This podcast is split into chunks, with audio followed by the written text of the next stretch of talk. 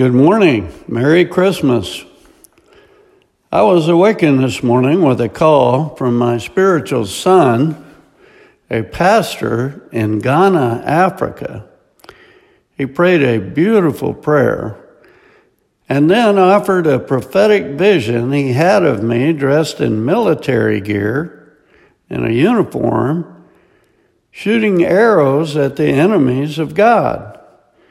He said I had a multitude of arrows and I was shooting them one after the other so fast and furious that my face was covered in sweat. Apparently, there's no shortage of enemies of Christ.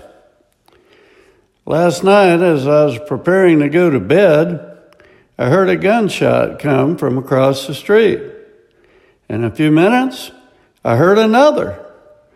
It sounded like it was coming from a house where I heard people screaming at each other and cursing just a couple of days before. I live in an otherwise quiet and very elegant gated community, and firing a weapon at any time is against our HOA covenants. I called 911 and reported it. The dispatcher asked if I was sure it was gunshots.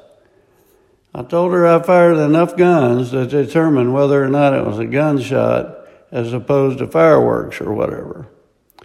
A police officer soon arrived, and to my surprise, the officer was a very pretty young woman.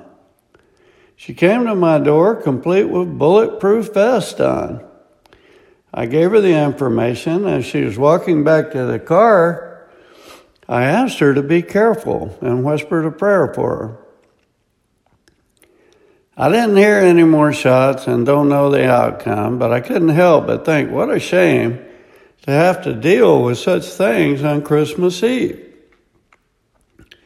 Then I got an email this morning from one of my good friends who ended up getting in a serious spat with a family member at a Christmas Eve dinner, resulting in a ruined evening of supposed celebration.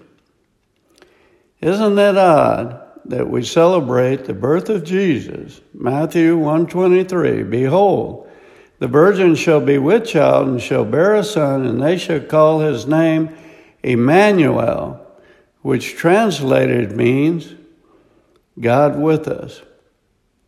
And yet, on his birthday, this kind of stuff happens. God is with us. He personifies peace, love, and joy. Please enjoy your time with your relatives today and every day. God is with us. Cling to Him, run to Him, worship Him. Have a Merry Christmas because of Him. Colossians 3:15. Let the peace of Christ rule in your hearts, since as members of one body you were called to peace, and be thankful. This is Bob Williamson, and once again, Merry Christmas.